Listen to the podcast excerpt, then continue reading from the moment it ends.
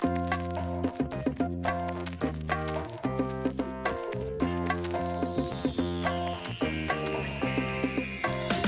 listening to On the Vine, a podcast about Ivy League basketball, brought to you by ivyhoopsonline.com.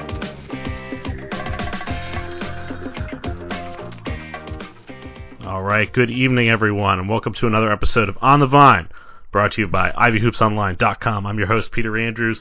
We have a very special episode uh, for you guys this week, so we're going to get right to it. Uh, and what's very special about it is we have a great panel, as always. Uh, first, uh, the editor in chief, Ivy Hoops Online, Mike Tony. Mike, how's it going? Good. I think in the two and a half years we've done this podcast, this is the first. Is this the first time we've had someone who can actually dunk? I've been on before. Oh, I forgot about you, Sam. Sorry. I'm sorry, I've Sam. had It's some- been a I've had little while. I forgot. We've had some tall guys on the show before, but maybe not as much as our special guest. So that's also chiming in there. That was Sam Tydings, who is a writer for Ivy Hoops Online and also uh, occasional guest on Basketball Court. And by occasional guest, I mean he's on every episode. Sam, how's it going? I am doing very well. Uh, we are joined as always by the Toothless Tiger himself, George Clark. George, how are you? I'm fine. Very happy to be with you all again. And then our very special guest uh, this week. You may know him from dunking on pretty much everyone in his reign of terror throughout the Ivy League over the last couple years. Uh, Justin Sears led Yale to their first NCAA tournament appearance since the 1960s. Uh, I believe, if my memory serves, two-time Ivy League Player of the Year, and currently applying his trade in, I want to say it's Gleason. I'm not sure if the pronunciation is correct, but please welcome Justin Sears. Welcome. Yeah, thanks for having me, guys, and uh, happy to finally make it on the show. So let's let's start with uh, let's start with that last mispronunciation on my part. Tell us what you've been up to since you left Yale. Where are you playing ball? yeah, so uh, after the season finished, I signed a contract to play in Germany for uh, the Gießen 46ers. We're about uh, 30 minutes from Frankfurt, and uh, it's been great playing over here so far. What is what does 46ers mean? Sounds like a knockoff of uh, the Philly team. That is a good question. Uh, I asked, uh, I- I've asked a lot of people, and I've gotten a million stories. One of them being that they had a basketball club in 1846, but I don't think the math adds up correctly on that, seeing as basketball was created a little bit later. But I've heard some crazy stories. That was the craziest one. So Yeah, I would be surprised if a team in Germany uh, uh, beat out uh, James Naismith in inventing basketball. But you know, you never know. Um, so what's it been like so far? How um, how's the adjusting to a new country been? Adjusting to a new style of basketball? Uh, and then after this question, the panel can start firing away. Yeah, definitely. It's been a, a crazy change of place uh, playing uh, professional basketball now. The nice thing is, uh, after I finish practice, I don't have to scramble uh, to class or get to the library to do schoolwork. So uh, the extra free time has been great and uh, given me an opportunity to go around uh, the city and uh, parts of Germany to experience European culture. But in terms of the basketball, uh, it's great. Uh, basketball in Europe's a little bit different. It's more uh, cerebral. Uh, it's more scripted, and uh, it's more physical. That's another thing I feel as you get higher up, the game gets more physical. But uh, I'm learning a lot with each day, and uh, my team has been doing great so far. We're uh, playoff eligible. We're above 500 right now. Nice, nice. Well, I have a question. I have a question direct from uh, uh, our founder, Ivy Hoops Online founder, Ian Halpern, wanted to know, uh, Justin, what is your favorite Ivy gym, non non John J. Lee, obviously, uh, at least favorite? I mean, it's interesting uh, that Yale is at Columbia, uh, I guess tomorrow night, since that was the gym you won an Ivy League championship on. Yeah. Favorite Ivy gym? Uh, favorite Ivy gym, definitely the Palestra. Just because you can feel the history in there. I, I love their band the most, if not counting the Yale band. So definitely the Palestra. But toughest gym to play was always, for some reason, Columbia. Just because it was always frat night. And uh, the, your, your fraternities have said some mean things over the years to us. But uh, it, it's always the toughest gym. Columbia was always hard to play there. I think the frat night thing was intentional. no matter what, it always ended up being frat night when we played you guys. Justin, uh, my Frat name night- is George. frat night every George night. Clark. This is George Clark. Uh, I do a lot of the Princeton reporting for Ivy Hoops Online, and I, I just want to make an observation uh, about your career. Uh, first of all, I'm glad it's over. as, far, as far as the Ivy League is concerned, uh, you were uh, the enemy for Tiger people for so long, uh, and you certainly I have to congratulate you on just an exemplary career in the Ivy League. Uh, we're here writing and talking about the Ivy League because, first of all, we we love what the league is and what it stands for, and I can think of few players uh, in the recent past who have uh, better exemplified what the league stands for uh, than you. I was thrilled to be able to finally cheer for you uh, last year against Baylor uh, it, it was it was great to be on Justin Sears' side for once, and boy, you guys certainly didn't didn't disappoint those of us who are Ivy League fans. So thank you for what you did for the league, and certainly for what you did for Yale. And we all wish you the very best as you continue your basketball career in Europe. Definitely. Thank, thank you for that. That's, mu- that's much appreciated. And uh, I, I miss being in a Jadwin gym. Always had uh, always got amped up playing uh, in that gym, just being around all my friends and family. I definitely miss that. That's one of my favorite. Uh, I know you got amped up because I saw you play there several times. And if we're if we're talking Ivy history, I did want to ask you if if we're all going to go through our uh, favorite, uh, barely related Justin Sears moments. One of the interesting, I don't know if it was really a rivalry, but um, there was a lot of debate in the last couple of years about um, who should win Player of the Year between you and, um, in particular, certain people on this podcast are very fond of Maodo Lo, uh, the great Columbia guard, uh, and he, he he I believe is in Germany right now with Brosa.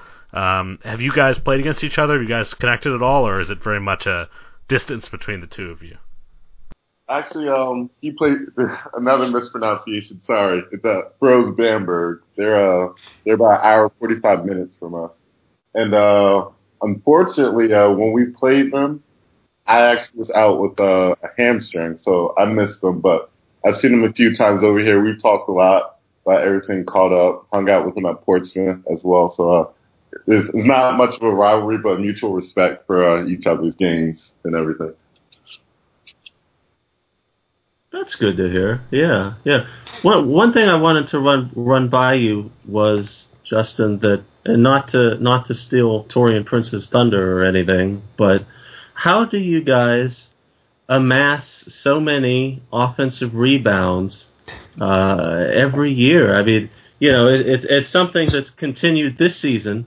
Uh, uh, you know, after your departure, maybe uh, uh, not quite as successfully, but I mean, what's what's the secret there? How did the Bulldogs eat so much glass? I mean, what's what what kind of drills do does uh, Coach Jones uh, uh, make you guys do to to just uh, hype you up so much on uh, in that facet of the game? Yeah, um, it's a great question, and I think uh, it's a commitment to. It's a little. It's a lot of things. I think it starts with Coach Jones uh, in his recruiting. He makes sure he picks guys who are who are tough, who want to chase the ball, who, who go after it no matter what. And then to follow that, I feel like we did at least two to five rebounding drills every single day, and it, it just becomes ingrained in your mind. When the ball goes up, you run towards the glass, and you're not going to get it. You're uh, the person guarding you is not going to get the ball. And uh, once that that just became our culture, and no matter what, guys are just running at the glass. And uh, I'm gone, Brandon's gone, but uh, the, the tradition lives on, and uh, that comes back to the coaches, the teammates, keeping everyone accountable to make sure uh, we're chasing glass. So we got uh, I got some questions in from from Rob Brown, who uh, is another writer on IHO. This one I want to run past you. Uh, former Yale player uh, Onaj Woodbine has written about the um, sort of the difficulties sometimes that players have of of becoming part of the team, of, of fitting together, especially when there's a lot of uh, cultural, geographic, racial, socioeconomic differences between uh, players, and I think that is a big part of the Ivy League too. Um, uh, how, in, in your experience playing for Yale, uh, how did your coaches and the upperclassmen and whoever make your team feel? How did you guys become a team? I realize that's sort of a, a, nebulous question to ask, but I'm interested in um, how that comes together. Yeah, that's a, that's another great question. Uh, that's something I like to ask all my teammates now, um, professionally as well as other guys at other schools. Like, what what makes their team special, and what the camaraderie, I guess, is a big thing. And um, I think my favorite thing about playing at Yale was that will, that will always, as far as I know, would be the favorite team I played with, just because on and off the court, um, I did everything with those guys. I think they came back to um, uh, senior captain my junior year, Greg Kelly, um, him and Jesse Pritchard, he was the captain the year before. Um, they lived off campus every year, and uh, their big thing was camaraderie. So they always made sure, no matter what, we we had a lot of team events, we had team dinners, and he always made sure that everyone on the team came over. And uh, we would rotate DJs at parties. We would do all kinds of crazy things where we, we learned a lot about each other, and uh, it just helped make sure that everyone was together and we were one team instead of everyone doing their own thing once we weren't off once we were off the court. So I think that's a big thing for us. Uh, we we all understood our, our differences and we always did a lot of things together as a team. Yeah, yeah, that's fantastic. What was it like? Uh, uh, you know, with this new season starting out, uh, you know, after you graduated, it was kind of surreal for for Ivy observers, I think, to watch uh, Yale at Washington to kick off this season without you, without Brandon, uh, you know, without Makai. That's not a graduation uh, issue there, uh, and and it was especially surreal to uh, see how they, you know, put up uh, 98 points. I think uh, in Seattle, but but for you, I mean, there's a whole obviously there's a whole other dimension there uh, what was it like, uh, uh, you know, wa- watching uh, this team, uh, you know, move on without you this season? All this got to, got to be yeah. kind of difficult, I'd imagine. Yeah, it's tough. It's tough watching, but uh, it's fun watching. No, it's it's their turn to uh, carry the torch and uh, show what they can do. And um, to be honest, uh, I, I'm I can speak for myself. I guess I can't speak for the other alumni. Mm-hmm. I didn't think they'd be off to as good a start with Washington to start the year. Um, everyone knew Alex Copeland. He could he could score the ball coming in. He's he gives us fits in practice with the white team. The crazy shots he makes at the foul line.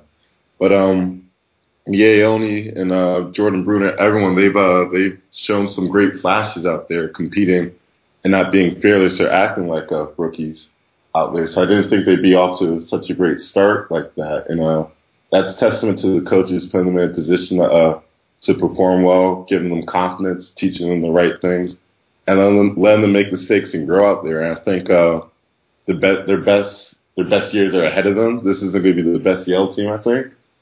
And um, it, it's going to be great to see what they do uh, once the Ivy tournament starts when they when they make it. But uh, this is going to be a really good team, and it's different from last year that they they build off momentum, fast tempo, and everything. So it's more exciting to watch. And uh, when I was playing last year when we had those slow, a lot of free throw games and we just grinded out. So it's, it's definitely a different Yale team this year. Let me ask you another question from from Ian Halpern because I want to go back to the end of last season uh, quickly and get some thoughts on on how that all went down. As you guys made your march to title, there were also um, some uh, sort of off the court uh, situations happening with uh, Jack Montague being uh, expelled from Yale midway through your run. Um, how did you guys, you know, if you, if you don't want to touch on this, that's fine. But how did you guys deal with the, the dual pressures of trying to go out and play basketball every night, and also you and your teammates being thrust to the national spotlight um, regarding issues of, of sexual assault and campus violence? Yeah, definitely. Um, that was that was definitely a tough time for us, but I think uh, at the same time, uh, I'm trying to think of the best way to word this. Um, it it called a, a rallying effect, or we like circled the wagons where we only could trust each other's, and we had to focus on basketball. And at that time, uh, basketball was, was sanctuary from us. We didn't have to uh, worry about the outside drama. We didn't have to worry about classes. Uh, basketball was uh, where we could be, uh, where we were released. We could do what we we love, and uh, going on the court was fun for us. We were inspired. We were motivated with each game to win. And I think at the end of all that, I think that that kind of motivated us to uh, get to where we were at the end of the year. So then you you guys win the Ivy League title uh, in dramatic fashion at Columbia, um, which is very painful, but it's fine. Um, and uh, so t- talk talk us through how the next I think it was two weeks between winning the Ivy League title, uh, the what was it like the selection show, and then you you go up to Providence uh, and the Baylor and Duke games. I have to think those were two of the craziest weeks of your life. Talk a little bit about you know what was that experience like because that's something not a lot of people have ever felt before. Um, it was definitely one of the best two weeks of my life. It went really fast, and um, I guess for any of the uh, guys in the league who are listening to this, um, work hard because the tournament is like a it's basketball heaven. It was a lot of fun, and I wish I could do it again. But um, it uh, after we won that Columbia game, it was a blur from uh, all the reporters uh, coming up, want to do a story, hear everything about you from where you're from, all the way to uh, people wanting autographs and just talk to you. And it, it's a great experience. And then being able to go to Providence, only being uh, two hours away from New Haven, was was just as amazing as well. Just to have everyone come out there, have the home support, and uh, it was just like a home game out there. So uh, it, it, it was a great experience. It was something I will remember forever. Um, and I wish I could relive it. And uh, that that final Duke game was tough, but uh, I think my favorite memory from the tournament was um, when we were making that comeback and uh, I think so, someone got it done. Someone made a big play, and I'm running back on defense. It was cool to just look up at the stands and just hear the crowd like cheering for us and cheering for us. So that that was that was a great experience. It made uh, all the long hours in the gym worth it. How often do you think about that March Madness run? And is is that the moment? Is that the moment that, that comes up when that flashes in your mind when when you when you do uh, uh, think about it? That that uh, that comeback uh, against Duke. Yeah, I probably have to say every day. I think about it whenever I step up on up on the court. Yeah. It, it was it was Yeah. a career defining moment. Yeah, yeah, makes total sense. I, I get it. Yeah, we get it. we appreciate the honesty. That's for sure. Um, let me. I just have a. I have a couple more questions from Ian, and then I think we we might be ready to talk about what happened this weekend. Um, one question Ian has is: In your career at Yale, you made 11 three pointers, including one uh, bank sh- bank shot in the CIT that Yale fans will remember very well. Did you have the green light to shoot threes your whole career, or was that very much a spur of the moment I- thing? no, I've always had the green light to shoot threes and everything. Uh, coach, co- all the coaches have encouraged me. I shoot them in practice sometimes, but uh, I was always I'm a very unselfish guy and I'm about efficiency. So I know uh, if I'm under the basket, I'll get a rebound. So I'm better off shooting a, a contested layup and chasing the glass and getting that than uh, checking up a three hoping it goes in. But uh, I've, I've been working on it. and Hopefully, uh, I'll, I'll make some more as my career goes on. What you really mean is you're working on your your 19 foot two game, right? Uh, yeah, that too. Uh, one thing uh, you guys will not like, uh, Mike James, uh, and he also encourages you to shoot a lot of two pointers. So, uh, um, especially long twos. At that, my coach does. So, uh, I guess statistically, uh, you you will be a fan of some teams in Europe. So so you've been playing basketball for what I assume as as long as you can remember. You've made to the to the professional level in Europe, which is something that not a lot of guys can say. Um, getting a little bit philosophical, what is your what's your plan for the future? Are you you know planning to play as long as you can? Have you given any thought to what you want to do after you're done with basketball? Uh, I think about it every day. Sometimes uh, playing in Europe is tough if you're away from your friends and family. Sometimes I think I could just pack up my stuff, get on a quick plane ride home, and I can get a job. But um, I'm just uh, I want to travel, see the world and everything, see see where it takes me. I've only been playing since uh, eighth grade, so I'm learning a lot about basketball. So I don't know how much potential I have left in me, how much I'm going to grow as a player, but uh, definitely play as long as I can, and then hopefully I can come back and uh, tell tell stories about my crazy career over here in Europe and uh, settle down and get a job. But uh, definitely play as long as I can. That's the plan right now. Well, that's that's great to hear. The the, the final question uh, that we'll ask you, um, Rob Brown wants to know uh, what your favorite New Haven pizza place is. Favorite New Haven pizza place? Uh, whew, that's a good question. I have modern. Come up with a stumper eventually. I'm up. I want to say modern pizza, but I like bar pizza more. I'm I'm not a fan of Pepe's. My my dad my dad loves it, and I cannot eat Pepe's pizza. But probably modern or bar pizza. Do you miss Educated Burghers? Oh my god, that that was devastating when that that left, and they replaced it with a, a what was it, salsa fresca, and they had terrible burritos. But I miss it. Edu- Educated Burgher. If there's one thing I briefly lived in Europe, and if there's one thing I know, is that they have no idea how to make a decent pizza except in Italy. So I'm sure I'm sure you missed that too, to a certain extent. Um, Sorry. Justin, thanks a lot to, for submitting to our barrage of questions. Uh, we'd love to have you stay on and and chat about uh, what happened in the league this weekend if you're if you're up for it. I know it's very late in Germany. Um, Yes. all right. Well, let's start. Let's start with uh, what I would consider to be the biggest game of the weekend. It was uh, Columbia hosting Harvard. Columbia trying really hard to get this fourth spot in the Ivy League tournament, which is obviously a big change over the last couple of years. Um, knocked off Dartmouth pretty comfortably on Friday night, and then a real nail biter of a game in Levien saw the Lions topple uh, the Crimson despite a pretty big second half run.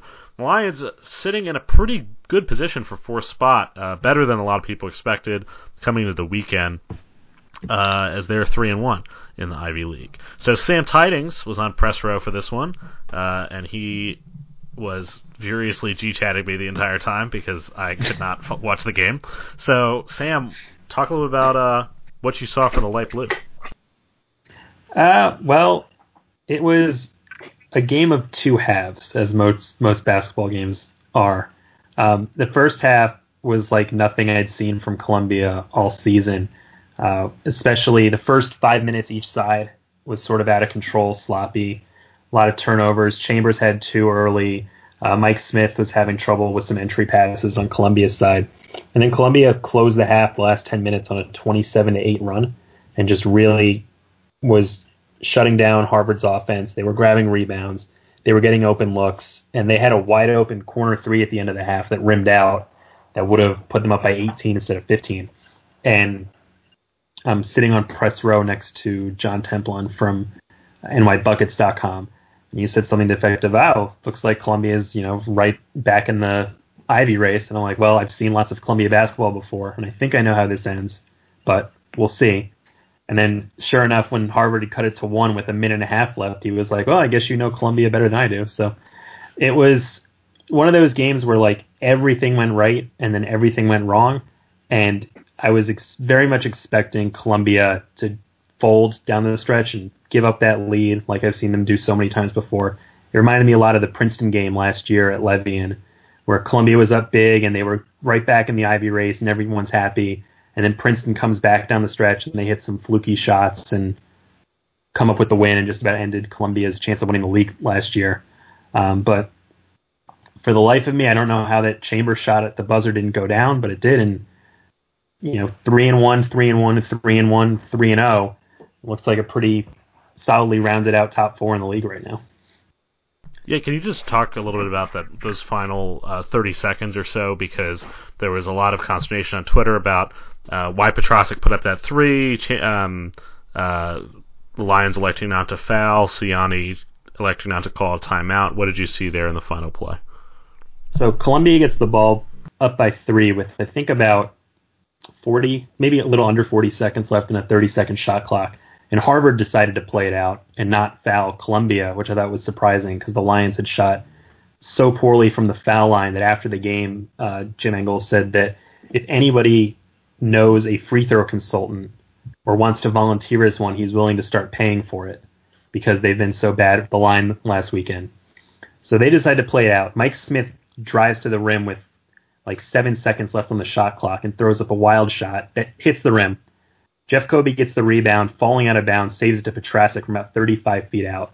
So there's nine seconds left, and the shot clock should be off, and Petrasek has the ball, and he shoots it for whatever reason, which we find out later is because the shot clock hadn't reset like it was supposed to. So he looked up at the rim and saw two seconds on the shot clock and had to throw up a shot because he thought that the you know shot clock was running out. So he puts up the shot and it rims out, and Chambers is running up the court. And I don't think that anyone in Columbia was sort of thinking coherently enough to like grab him and foul him.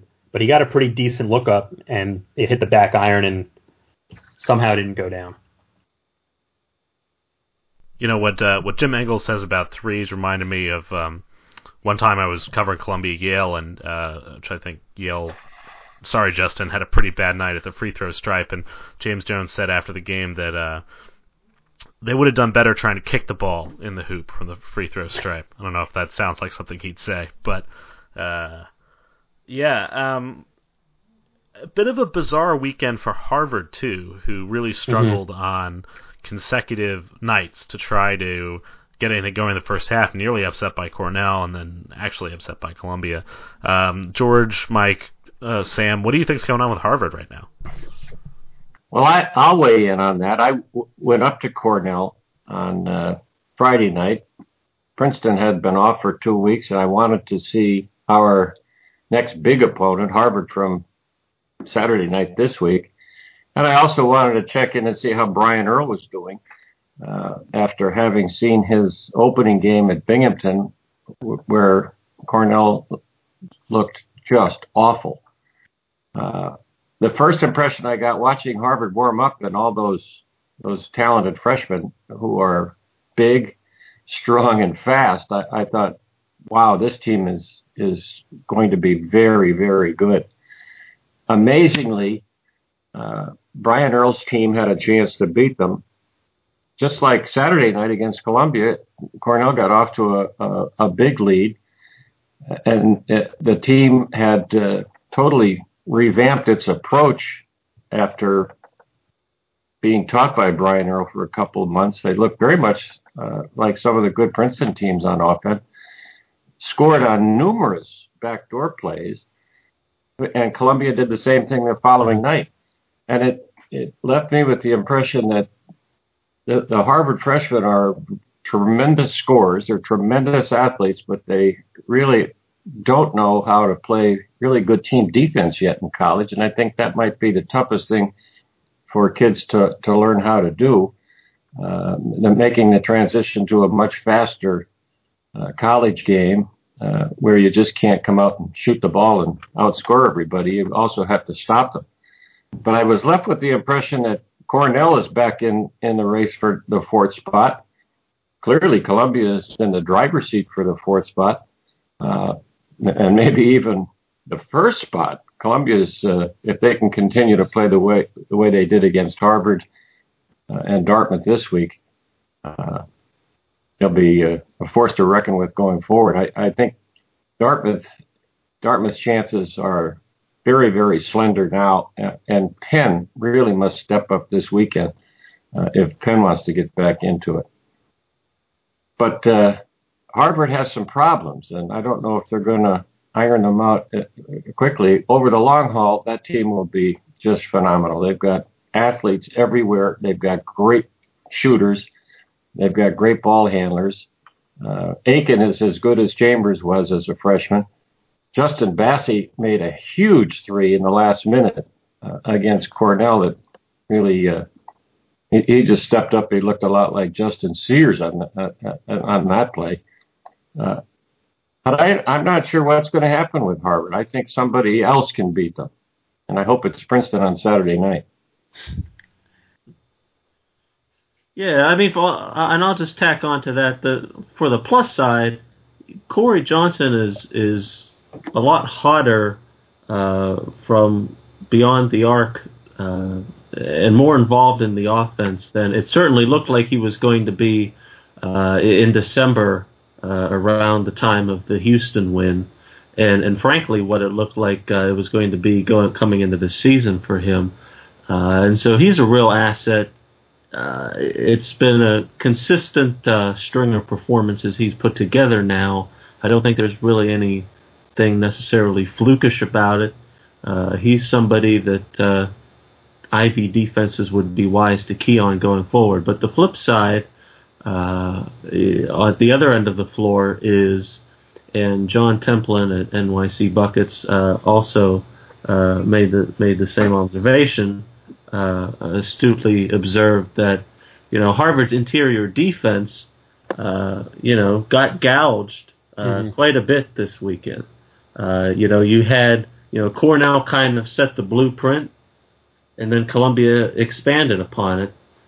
Uh, you know, getting getting good looks inside, burning a very aggressive uh, Crimson defense on the perimeter, and taking advantage of when uh, Zena Edosomwan, uh, you know, wasn't in the game, which which is more often than last year, certainly.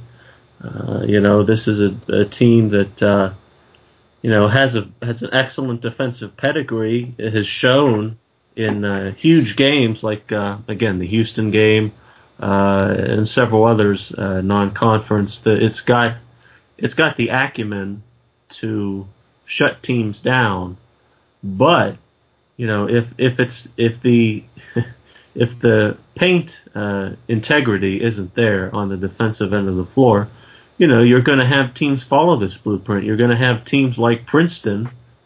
That's obviously been their mo for years. Uh, it's certainly Penn's mo now under Steve Donahue uh, to to feed AJ Brodeur and and uh, try to beat you underneath. Um, you know, you look at Brown, even Brown, uh, which is a very shot-oriented, fast-paced team. Certainly, with Steven Spieth uh, and uh, and the front court can can gouge you inside as well. So that's something that Harvard's going to have to rectify. If that if I was to identify one big takeaway, it would be the through line uh, this weekend for Harvard uh, against Cornell and Columbia. You know, getting uh, you know getting gouged underneath uh, early and often. Michael, I'm not sure what the stat the statistics reveal on on the Columbia game, but Cornell out rebounded Harvard on Friday night. Uh, and I know Columbia held its own uh, in, in, terms of rebounding. But if you lined the Cornell players up and had the Harvard players stand next to them, you would you would never assume that Cornell was going to out rebound Harvard. Uh, they did, and Columbia did a great job on the glass as well. So there are some issues there that uh, that uh, are going to be difficult to resolve. Uh, not that they can't be, because there's just so much potential there. are So many great players. I never saw a team as deep uh, as the, this Harvard team is with with talent. Uh, perhaps uh, it's a coaching issue. I'm not sure, but I'm optimistic that we got a chance uh, against Harvard. Clearly, Yale has a good chance against Harvard, and so does Columbia in Cambridge when they go up there. Yeah, and uh, Jeff Coby had six offensive rebounds uh, against Harvard, and, and that led to, you know, I, I think it led to six points, which in a three-point game is is pretty big. And I think that, and you do see that often with the pressure defense giving up a lot of offensive rebounds. I mean, you know, you can look no further than Cornell last season uh, for a more extreme example of that. So yeah, you're right, George. That's that that has to be considered for Crimson uh, onlookers here going forward too. And I think I think for Harvard, part of it is just effort defensively because in the second half against Columbia, when they were down big and made that comeback, they were pretty much exclusively shooting three pointers. And part of it's just because Columbia plays a zone and it's hard to necessarily box people out in a zone and you know three pointers lead to long rebounds and that sort of thing. But there were some possessions where Harvard got two, three, maybe even four offensive rebounds on one possession just because they were killing Columbia on that end of the glass. And Columbia really didn't punish them in terms of when they got rebounds and Harvard was all near the basket. They couldn't do as much in transition as they wanted to.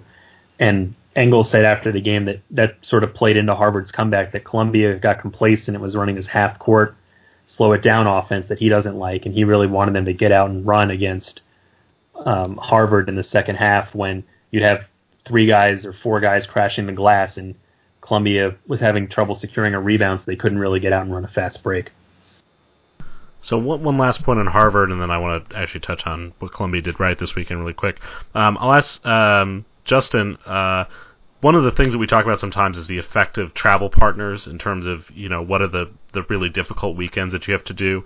Um, and sort of the consensus from outside observers is that that Cornell Columbia weekend that involves you know a four or five hour drive in one direction right after a game is sort of the most difficult um, the most difficult travel partner uh, in terms of the effect that it has on your body.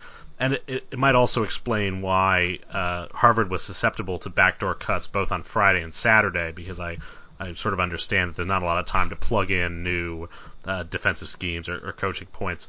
Um, what can you tell us about what it's like to try to do that trip?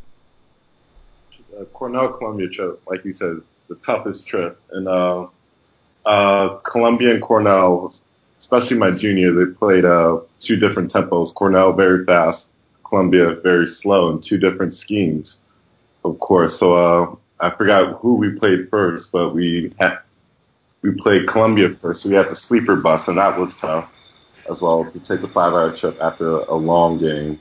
And um, it, it's just a rough trip because they play two different styles.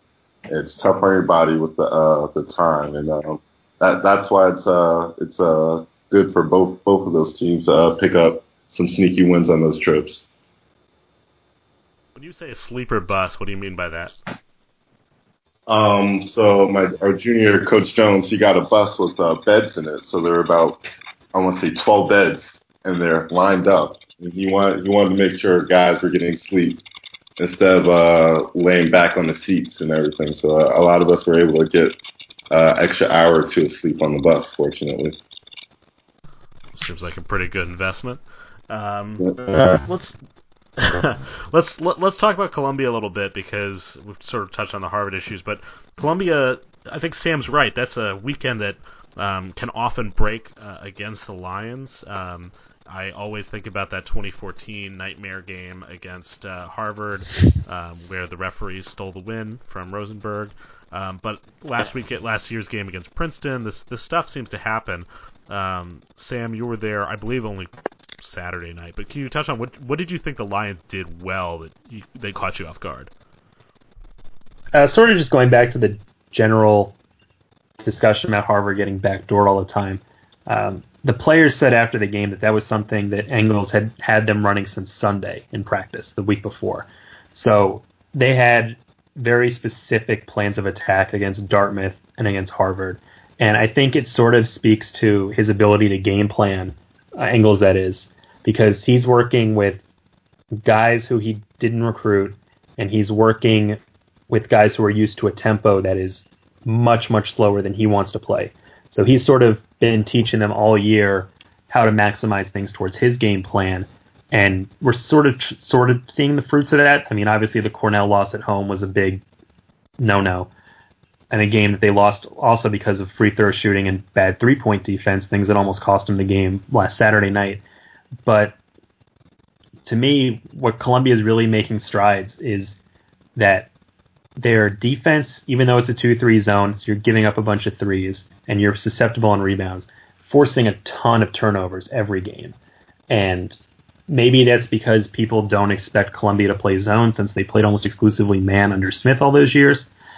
But they were having trouble. I mean, Harvard was getting entry passes. They were having trouble making the extra swing pass, and Columbia was doing a great job, especially closing out on the corners on three point attempts. And, you know, obviously Harvard made a bunch. Corey Johnson, I think, was 7 for 13 in the game or something like that. But they took Chambers so completely out of the game that Harvard had to completely change their game plan at halftime. And, you know, it was to their benefit. They almost came back and won the game. But it was just impressive seeing Columbia's defense swarm like that and move so much in into 2 3 zone, a defense that I, you know, pretty much hate whenever any team plays it because you're so vulnerable on three pointers and on offensive rebounds, but they found a way to make it work so far. Yeah, I have to say, if you had told me at the start of the year that Columbia would be defensively competent, I would be surprised because they really struggled in non-conference play to, as they were kind of switching away from. I think, I think um, Engles realized early on that the man-to-man wasn't working. Tried to incorporate this zone.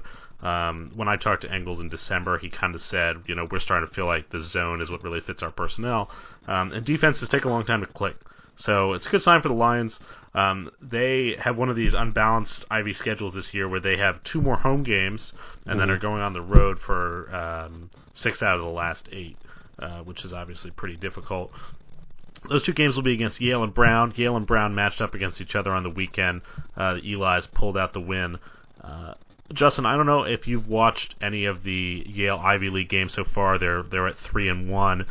How, what what do you what if you have seen it? What have you seen from them that, that looks good or looks like could use some work?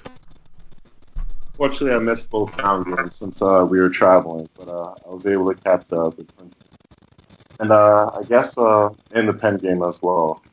And uh, I guess the thing that's been working for them is their balance. That that's been great for them lately.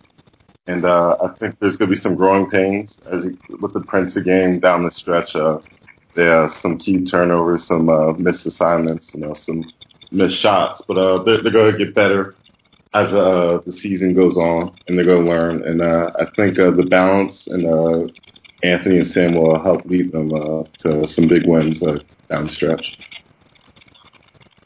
Uh, anyone else on the panel have thoughts about uh, about Yale Brown? Uh, I think it's uh, it was certainly uh, interesting to see Brown's offense. Uh, the points early on on Yale. Anytime forty points on the first half.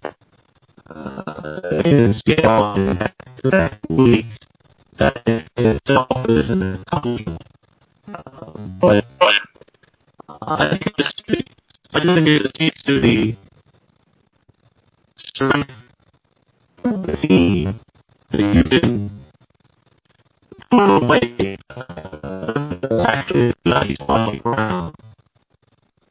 I want to apologize for whatever the hell is happening right now. Uh, I don't know why we can't get through an entire podcast without some sort of weird sound thing happening. Um, let me suggest that everyone who's not me plug in your unplug and then replug in your headphones um, and see if that that helps the sound quality at all. Um, I'm It one of the seems to have difficult cleared things. up, Peter. Has it cleared up? I still hear a For little me, bit. it has. Okay, well that's progress. Mike, you you there?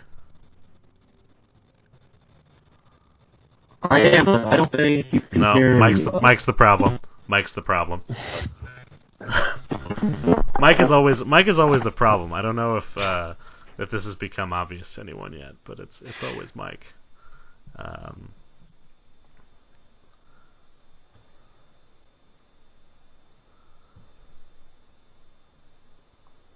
this is a great podcast. This is just like such a good podcast. Um, in fact, I'm I'm pretty sure there has never been a, podcast quite as good as this. Period. In the history of the world. So I'd like to thank all of our listeners who've stuck with us uh, through this. Mike, are you are you there?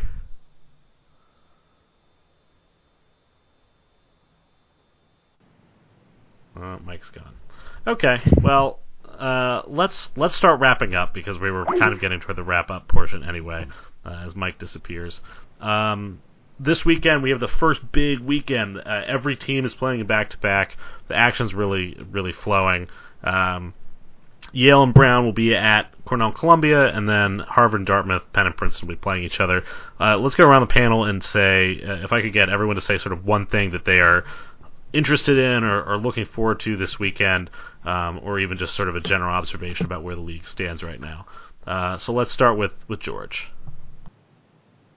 I'm hoping that Princeton can continue its great defensive play. Uh, we've had a six-game winning streak uh, going back into uh, to prior to Christmas, and we're three and zero in the league and haven't given up. We're averaging about 57 points yielded in the three Ivy League games. Uh, that's very very important. Of course, Princeton has been off for three weeks. We have no tune-up game uh, before getting back into the league schedule, and we're making a long trip to Dartmouth. I'm happy. I'll be up there tomorrow uh, to, to and, and in Cambridge for the weekend. So I just hope that we can survive three weeks uh, without playing and get back into form as we had demonstrated at uh, at the time of our hiatus. So, looking forward to a big weekend and hope they can play well. Yeah, I mean, if Princeton Harvard's the game of the weekend, then I guess Columbia Yale tomorrow night is like 1A or the other game, whatever you want to call it. Uh, one thing I especially want to look at is after how much Columbia struggled in the second half. Uh, Yale has two guys in uh, Bruner and Downey who are great at crashing the offensive boards, and they have four guys who shoot over 37% from deep. So I want to see how Columbia is going to try to contain them by running them off the perimeter and how they're going to find a way to keep them off the boards. So otherwise, Yale could win by 15 points easily. I think we've got Mike Tony back, so I'll ask Mike the question. Uh, we're we're on to the sort of concluding part. What are you looking for as your sort of one or two things to watch in the league this weekend? I was I was saying that Yale had flushed Brown down, and I got. Oh, you weren't going to do that anymore. Yeah, I, I guess I guess Skype didn't want to hear that. Anyway, I mean, I don't know. I think obviously, and I I missed what Sam said, so I hope I'm not repeating anything. But Princeton uh, at at Harvard strikes me as um, it's a it's a revenge factor for the Tigers since they last uh, they lost their last year and uh, you know in the in the will forever be known as the Patrick Steeves game. Um, you know, I, I look at it as I, I don't think Princeton should should uh, come into the matchup, uh, you know, looking to throw anybody for a loop. I think they should try to to press what seem, would seem to be an advantage on the inside. Uh, you know, uh, I would expect that uh, Tommy Amaker would, uh, you know, be drilling it into his team all week. Uh, that that is what is going to happen, but I think if the onus is on the Crimson to prove uh, that that they can stop it. Um, you know, Princeton has shown that they don't need the three point line uh, to be successful.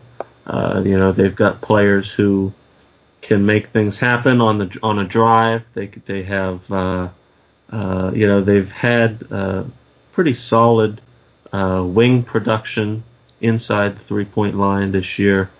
Uh, I, I expect that to be you know all the all the mathematical models, uh, the Yale Sports Group, uh, Ivy, uh, B-ball, better known as Mike James, I think, are are, are saying that it's a toss-up. Um, and if, if uh, either way it goes, it's going to be only a couple of points, and I can't disagree with that. But uh, I think how Harvard starts the game is going to be interesting because you know they've they've had some slow starts lately, and they're not going to get away with it uh, against the Tigers. Justin, I know you you might not have a chance to follow things as closely, or and you probably got some basketball to play yourself this weekend. But any thoughts on the the weekend ahead?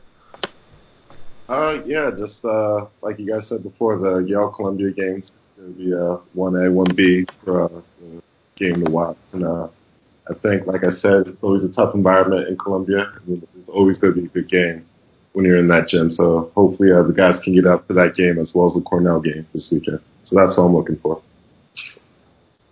Yeah, the the Yale Columbia game, as I've as I've said on this uh, on this program before, the games in Levien have had some some real classics. I think actually it was before, possibly before Justin Sears was at, at Yale that there was uh, like a 21 point comeback by Yale with about seven minutes left. Were you there for that? Oh God.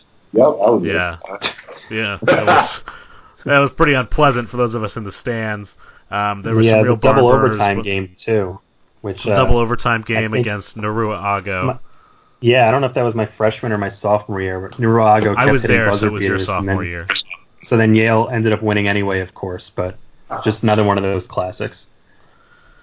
And then uh, I personally have a really strong memory of the the CIT quarterfinal game in March.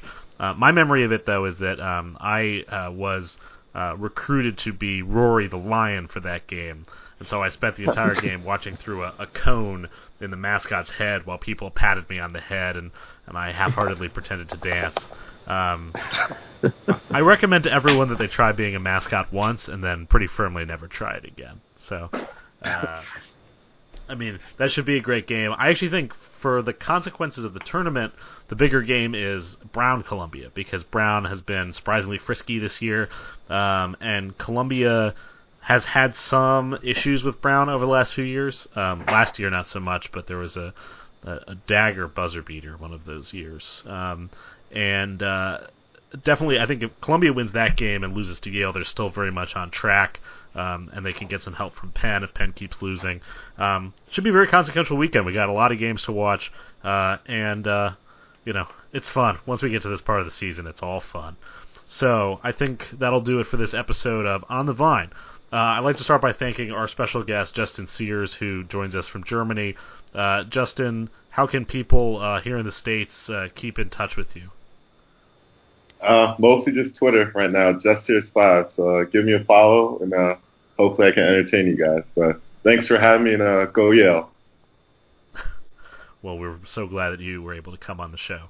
Uh, special thanks to our panel, Sam Tydings. You can find uh, on Twitter, and you can find him on Basketball Court Podcast. Sam, can you tell the people what the Basketball Court Podcast is? No, because it's bizarre, but it's a uh, it's our alternative history NBA podcast with myself and Peter Andrews and friend of Ivy Hoops Online, Miles Johnson. And hopefully we can have a new episode in the next couple weeks. It's pretty stupid. I hope everyone listens. uh, we're we're joined by uh, thanks as always to George Clark uh, for his sterling coverage of the league, and uh, I guess I won't say good luck, but have fun watching your Princeton Tigers this weekend. Peter, thank you very much. And Justin, thank you very much. It was a real pleasure to connect with you uh, online in this way. We hope to hear from you again. I want to say one thing. We won't be together on this uh, podcast until after Penn has entertained the Tigers Tuesday night in the Palestra, which uh, we don't obviously can't talk about that game now, but it's going to be a, a great one. Uh, and it's a big game for Penn, and that's uh, that's for sure. And Michael, I hope you have arranged for my press pass for Tuesday night. I have, George. You you should be taken care of. Thank you, sir. and of course, the Duke himself, the leader of Ivy Hoops Online, Mike Tony, who once again ruined the podcast with his terrible computer. Uh, but at least he's wearing a neutral sweater this week, I guess. So that's something. Yeah, this one's actually gray, Peter. This is what this is what gray looks like. But no, thank you, thank you, Justin, uh, for coming on. Uh, uh, it was wonderful to have you. Uh, it's good to know that the only thing that can wreck on the vine is uh, not a ton of time zones layered on top of each other, but only my own computer. So, uh, thank you for proving that, and thanks so much for coming on the show. Sure. Thanks, guys.